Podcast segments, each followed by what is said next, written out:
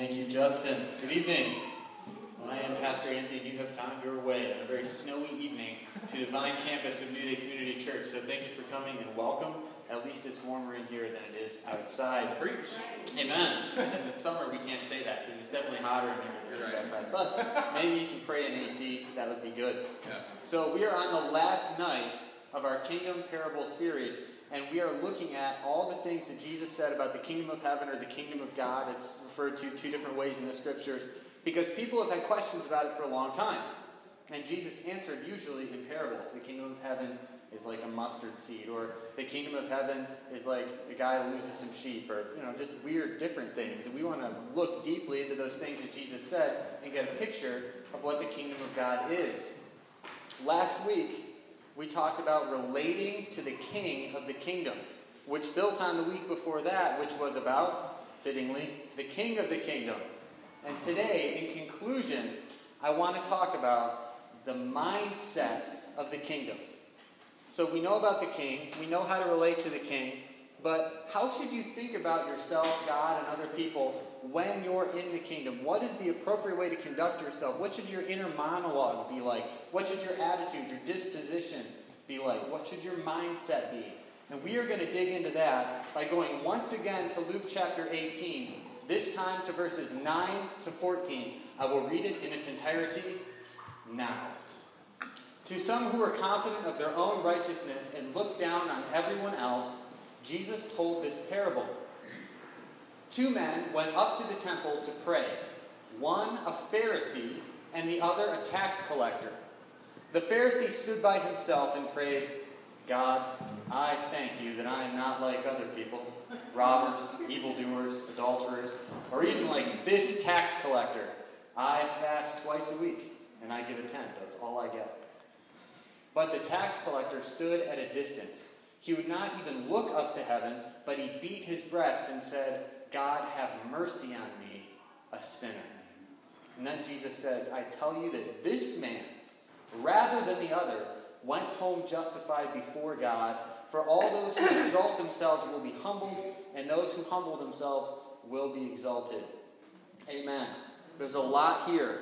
The main idea is so evident, you might think it hardly needs to be preached on, but I had a lot of fun developing this message, and I, I came up with some points, and I had some things impressed upon my heart that I had never thought of before. So if you've grown up in church and you've read this a lot, I hope you have the same experience because I had a good time doing this this week. First of all, I want to say this. Who experienced Sunday school and they have like the felt board with like the cheesy felt things? Yeah, yeah, yeah. And you've seen like the cheesy Sunday school pictures, right? That always illustrate every story.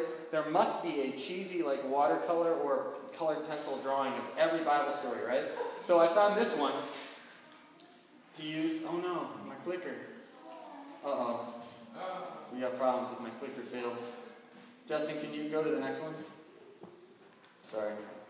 Hopefully it doesn't click for like nine in a row. There we go. So I found this, right? This is the Pharisee obviously in front, and then we've got the, uh, the guy in the back. Make sure that I'm on here. I am.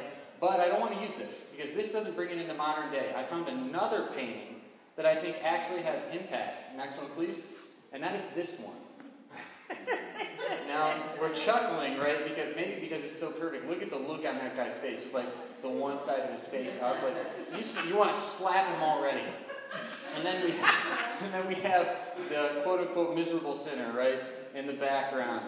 So I want to use these characters for this message. I think this brings it nicely into modern day. It gives us something we can visualize and we can sink our teeth into, especially if, like me, you grew up in a church where people usually dressed up. Justin, could you help me out with that? Excellent. Keith, next one, please. We're going to talk about the setting before we dive into the characters. Two men went up to the temple to pray. Did they just go up to the temple and the temple was open like the old Catholic churches used to be and they wandered in and they were praying by themselves? Did they just happen to be there? Probably not. Next slide, please. I was listening to a podcast one time, RZIM. Who's ever heard of Ravi Zacharias International Ministries? Great stuff. They have a podcast called Let My People Think. Which I already love. And from April 7th of this year, there was a podcast entitled Is Christianity Arrogant? And the guy who was speaking was Michael Ramsden, who was one of my favorite guys on the team. And the last half of this podcast is him painting the picture of this parable. And he says, Look, they didn't just happen to be at the temple. they were probably attending the evening sacrifice. When a lot of Jews would go to the temple to pray, it was probably an event. There were probably lots of people there. And what happened was that the priest would go through the whole ceremony. He would offer the sacrifice. The blood of the lamb would be splashed on the side of the altar, you know, and then he would go away to burn incense. And after he was done lighting incense in the presence of the Lord, he would come back to the people and address them again. So Michael Ramsden says it was obviously custom. This is a sacred moment. When the priest goes away, you can't do anything, so everyone would pray. They would reflect on the fact that the sacrifice was just made for forgiveness of sins, and then they would come back. This is actually illustrated earlier in the book of Luke. Next slide, please, Keith. When Zacharias, John the Baptist's dad, is, is doing his duty. It says this in Luke 1 8 to 10. Once, when Zechariah's division was on duty and he was serving as priest before God, so it's his job to do the sacrifice, he was chosen by lot, according to the custom of the priesthood, to go into the temple of the Lord and to burn incense. Shocking. And what did the people do when he did that? And when the time came for the burning of incense, all the assembled worshippers were praying outside. So this is the scene. Next slide, please. Everyone has gathered for the sacrifice. It was a sacred moment, and they were reflecting on what the sacrifice was for. The sacrifice was done as a propitiation, big Christiany word, to accomplish atonement, another not so big but still very Christiany word. So the question is, what in the world is propitiation and atonement? Luckily, we have a next slide, please. I can now shamelessly use the Greek, since I passed Greek 1 and Greek 2. The Greek word is hilaskomai, right? And according to my Greek New Testament, which I can't read nearly as well as I want to, perhaps one day, it says this word means to bring about forgiveness, to take away, to deal mercifully with, and passively, it means to be merciful to or have mercy upon. And then my Mounce expository, which I love very much, the Christmas present from my mom. It means to atone, to have mercy on, to make atonement for, and it is often used of God's forgiveness and, this is important, God's turning aside his anger against or towards someone. So when the sacrifice was made, this was symbolically showing that God was no longer angry at the people for the sins and the wrongdoing they had committed. God was now offering forgiveness because of this propitiating sacrifice to people that do not deserve it. In the Old Testament system, right up to Jesus' day, there was only one way to get forgiven. There was only one way to have God turn away from his anger, and that was the sacrifice. So, what do you think you were reflecting on when it was time to pray? This fact, right? This is going to play heavily into the outcome of this parable in the mindset of the kingdom. Keith, next slide, big guy.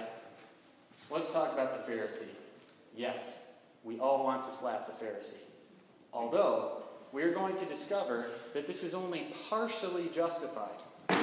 Because the first thing we need to know about the Pharisee, next slide please, is that this guy's telling the truth. He's not fitting, he's not even exaggerating. Next slide please. When the Pharisee says about himself, I thank you that I'm not like other people, robbers, evildoers, adulterers, or even like this tax collector, I fast twice a week and I give a tenth of all I get, that is accurate. Pharisees were really something else. And we can't just think of them as villains, or else we're going to miss the point of this story. Next slide, please. In, the, in Jesus' day, Pharisees took obeying God's word very seriously. They did a lot of weird stuff, but they did a lot of weird stuff. Thank you, Shamrock. I'll test this up. Boom, baby. Got it. Awesome. They did a lot of weird stuff because they wanted to honor God. So I actually read this book that said the Pharisees thought of God's laws as like a flower garden that you wouldn't dare walk on. And to make sure that you didn't walk on a flower garden that you didn't want people to trample on, what would you do? You build a fence around it, right? So they fenced God's law, so to speak, with other laws. They called it the tradition of the elders or the oral law. So they didn't even want to get close to breaking God's laws, right? And to keep God's laws safe, they added other rules. Like, if God says, you know, don't go past 65 miles per hour on the freeway, they'd be like, we don't go past 60, just to keep it safe. And that's the tradition of the elders.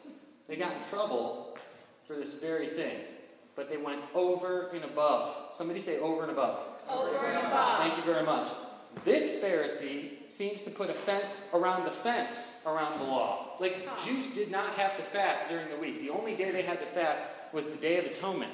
This guy fasts twice a week and tithes absolutely a tenth of everything. You didn't have to tithe on everything. I mean, you had to tithe on a lot, but this guy tithes on everything. He's going over and above, over and above to make sure he doesn't break God's law. That's serious, man. Also, the historian Josephus said that the Pharisees were the people's party. They were the blue collar working class heroes. They were respected. The Bible says people are Pharisees and they enjoy what? They enjoy the greetings of respect in the marketplace and having the choice seats at banquets. Well, why would they get that? They got that because they were admired. They were admired for taking God's word so seriously and going over and above. Also, they lived simple lives usually. These are not flashy people. These usually were not wealthy people. If you dig into the different sects of Judaism, usually it was these guys called the Sadducees. You guys ever heard of that? They're mm-hmm. usually the wealthy people, not the Pharisees. The Pharisees were known for living simple lives and for being very respectful, specifically to their elders. So you have this guy who says, Thank you, God, that I'm not like other people, you know, and then compares himself to robbers and adulterers and tax collectors. And it should be evident at this point that he is absolutely dead on. He's not like a normal person. That would be like saying, This guy is a normal first century Jew, like this guy is a normal basketball player. Right? if LeBron James got on the news and said, you know, gosh, sometimes I'm just really thankful that I'm not a normal basketball player, we would all be like, yeah, I can understand that. You're, Le- you're LeBron James. If I was LeBron, I'd be thankful that I wasn't normal either. You know? Or Bruce Lee. It's like saying that this guy is a normal martial artist. You know, if, you were listening to Bruce Lee give a talk and he said, gosh, sometimes I'm just so thankful to God that I, I'm just not like a normal martial artist. You know, I really like being Bruce Lee. You'd say, dang right, man, I wish I was Bruce Lee. You know what I mean? That'd be awesome. But none of that is the point. The fact that this guy is telling the truth about himself doesn't matter. The fact that he's going over and above, we will soon see, does not matter. Because if I have a target, and my goal is to hit the target, and I decide I'm going to be better than hitting the target, I'm going to go over and above, we call that missing. Missing. Missing the target. And this is why Jesus yelled at them all the time. He's like, What are you doing with all these extra rules? We got a fence around the fence around the fence. He's like, I want you. You're supposed to be in the garden. What is wrong with you? Anyway, it's another sermon for another time. Bruce Lee demonstrates what we will eventually see is the mindset of the kingdom. One time, somebody asked Bruce Lee, Hey, Bruce, are you really that good? And Bruce Lee had a very interesting answer. He said this He said, If I tell you I'm good, you will probably say that I am boasting. But if I tell you I'm not good, you'll know I'm lying. So this humorless, humor, you know, humorously says that, yeah, I know I'm good, but one thing I don't want to seem like, even though I'm Bruce Lee, even though I could say, thank you, God, that I'm not a normal, martial artist, one thing I don't want to seem like is an arrogant punk. You know, I just, that's distasteful to me, even though I'm great. But we discover our Pharisee friend is exactly that. Here's an interesting thing. This Bailey guy, whose book I'm really enjoying, he grew up in the Middle East. He writes books in Arabic. He says that in the first century, there were three types of prayers. Type, type one was a confession of sin. Type two was thanking God for a bounty received. And type three was a petition for yourself or others.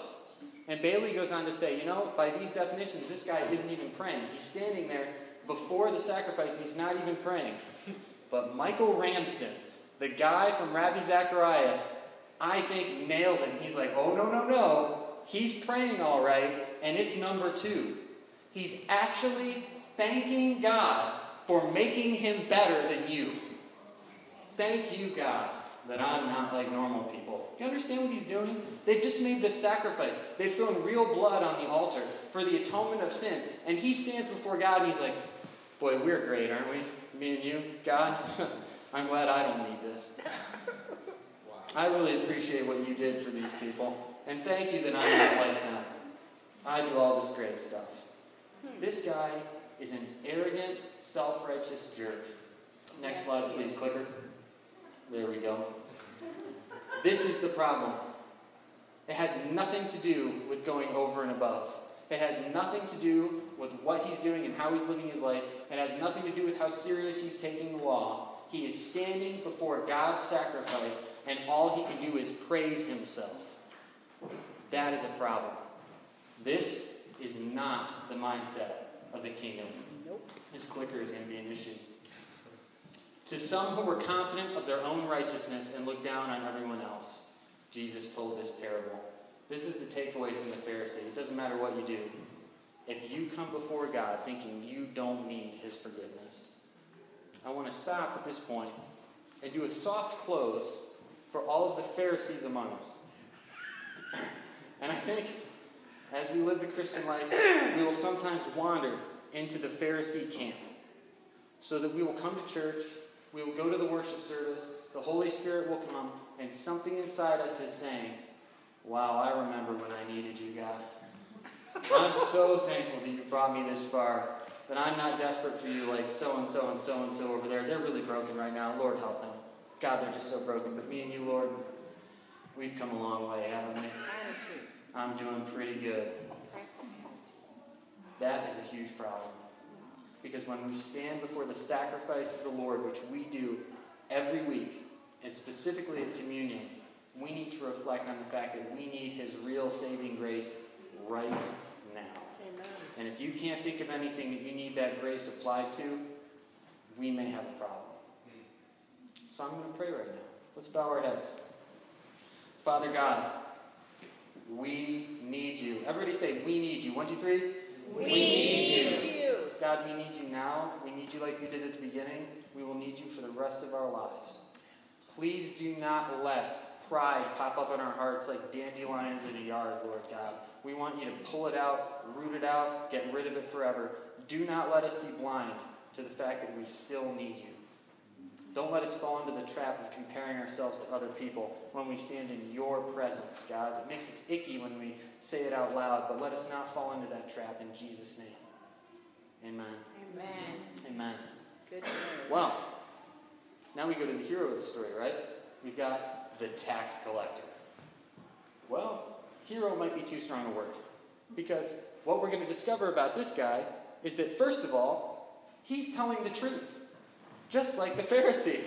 When he stands before God and beats his breast and says, Lord, next slide, please, Justin. Lord, have mercy on me, a sinner. He is right. And this, like, chest beating stuff, traditionally in, in, the culture, that's what women did when they were really upset. Guys didn't usually do that. Maybe they didn't think they ever got upset enough to warrant it. Occasionally they would, but it had to be something like extreme. And here, this guy is showing the most extreme form of visible mourning for something that is just tearing him up. And all he can do when the sacrifice is made and the priest goes off to burn the incense is say, Have mercy on me, a sinner. We're going to talk about what that actually means in the Greek in just a second. But first, let me say this about tax collectors. These people were bad dudes, usually. They were usually thought to be traitors. Why? because they were Jews who worked for Rome.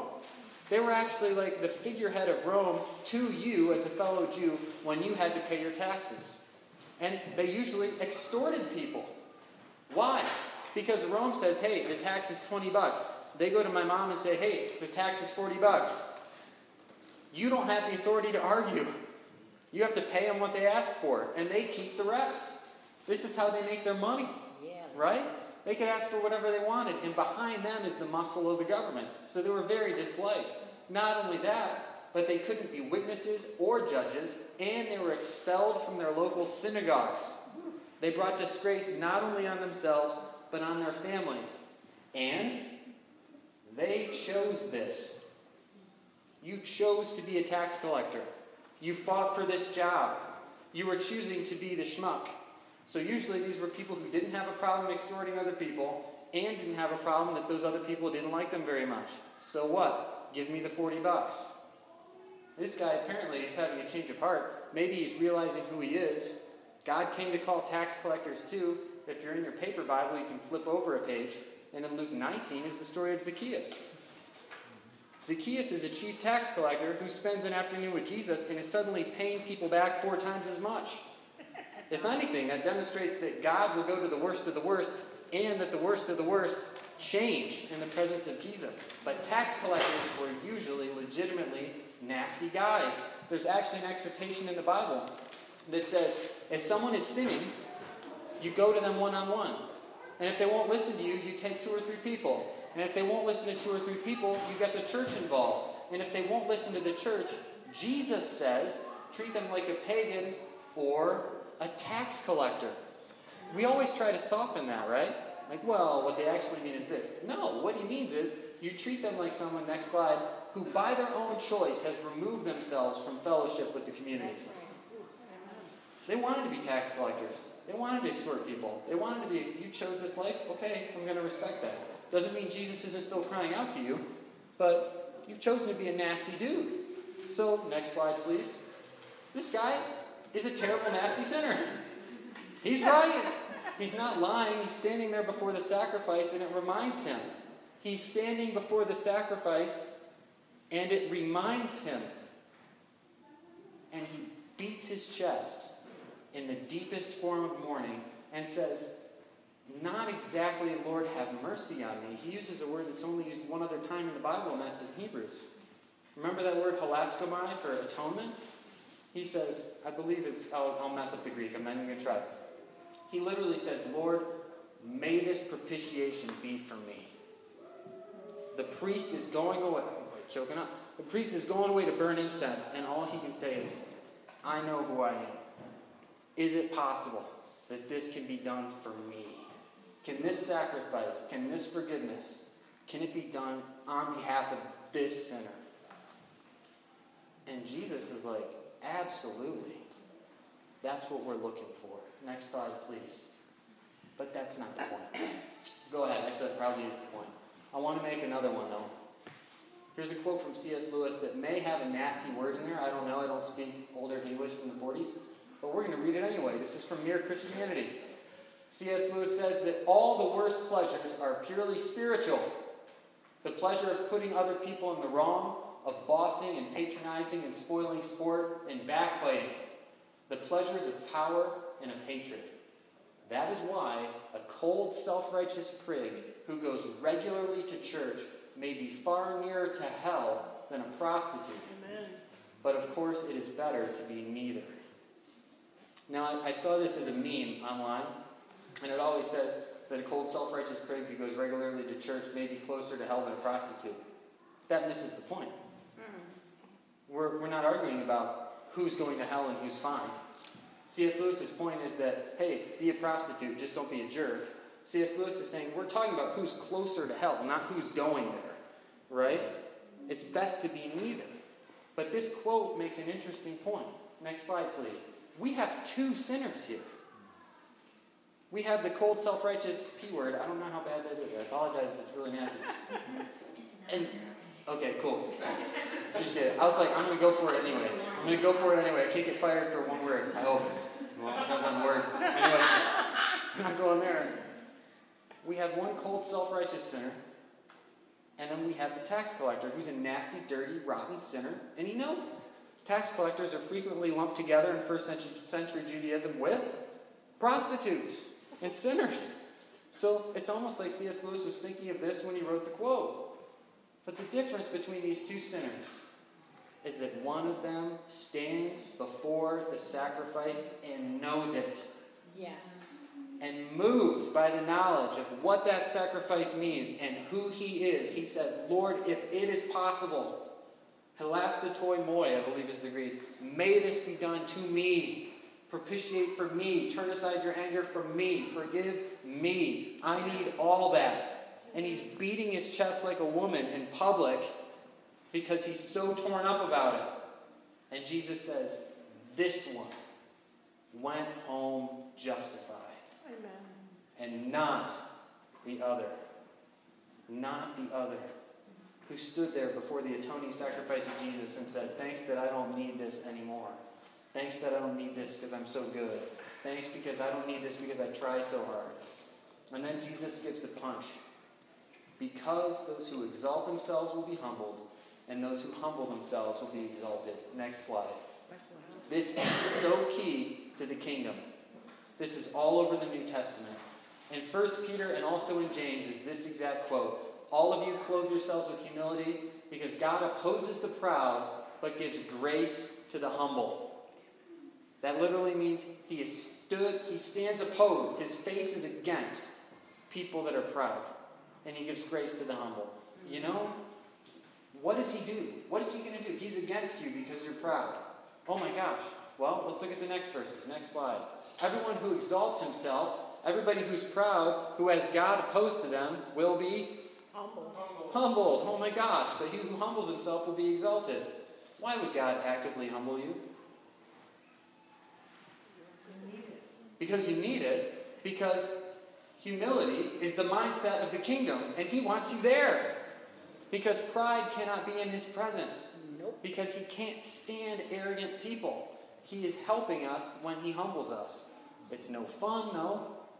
So I suggest grabbing humility and running with it before we need God to intervene on our behalf. It's like counting to three and giving a swat to my daughter. It's like, I really wish you would get here before I count to three. But if you don't, you are going to get a warmed bottom. Want you sneaking out when you're 17. Come on. Let's learn this now. Humility. Humility is the mindset of the kingdom. I have two, two quick things I want to say as I close. And I want to challenge us to find ourselves in these statements. Next slide, please. One, this is from the Pharisee. If you don't think you need God's forgiveness, you won't get it. That's right. So let's go ahead and be honest with ourselves. God knows your funk. Take down those walls. Be honest about who you are, what you think, what your temptations are. My exhortation for this week accidentally touches on exactly this. Read it, check it out. Don't play games with God. When you go before God, He knows who you are. You should admit it too. And the next one the worst of sins in your past cannot stop God's grace in the present. You sit here tonight in the presence of the God who sacrificed himself for you to give you that propitiation atonement work. Today, no matter what you have done an hour ago or earlier in your life, you have an opportunity. You don't even have to physically beat your breast. Just be humble enough to know who you are and what you've done and say, God, be merciful to me, a sinner. And if you will do that today, you will go home justified. It's a promise because you've latched on to the mindset that is necessary to live in this kingdom. Thank you guys. Here's Justin.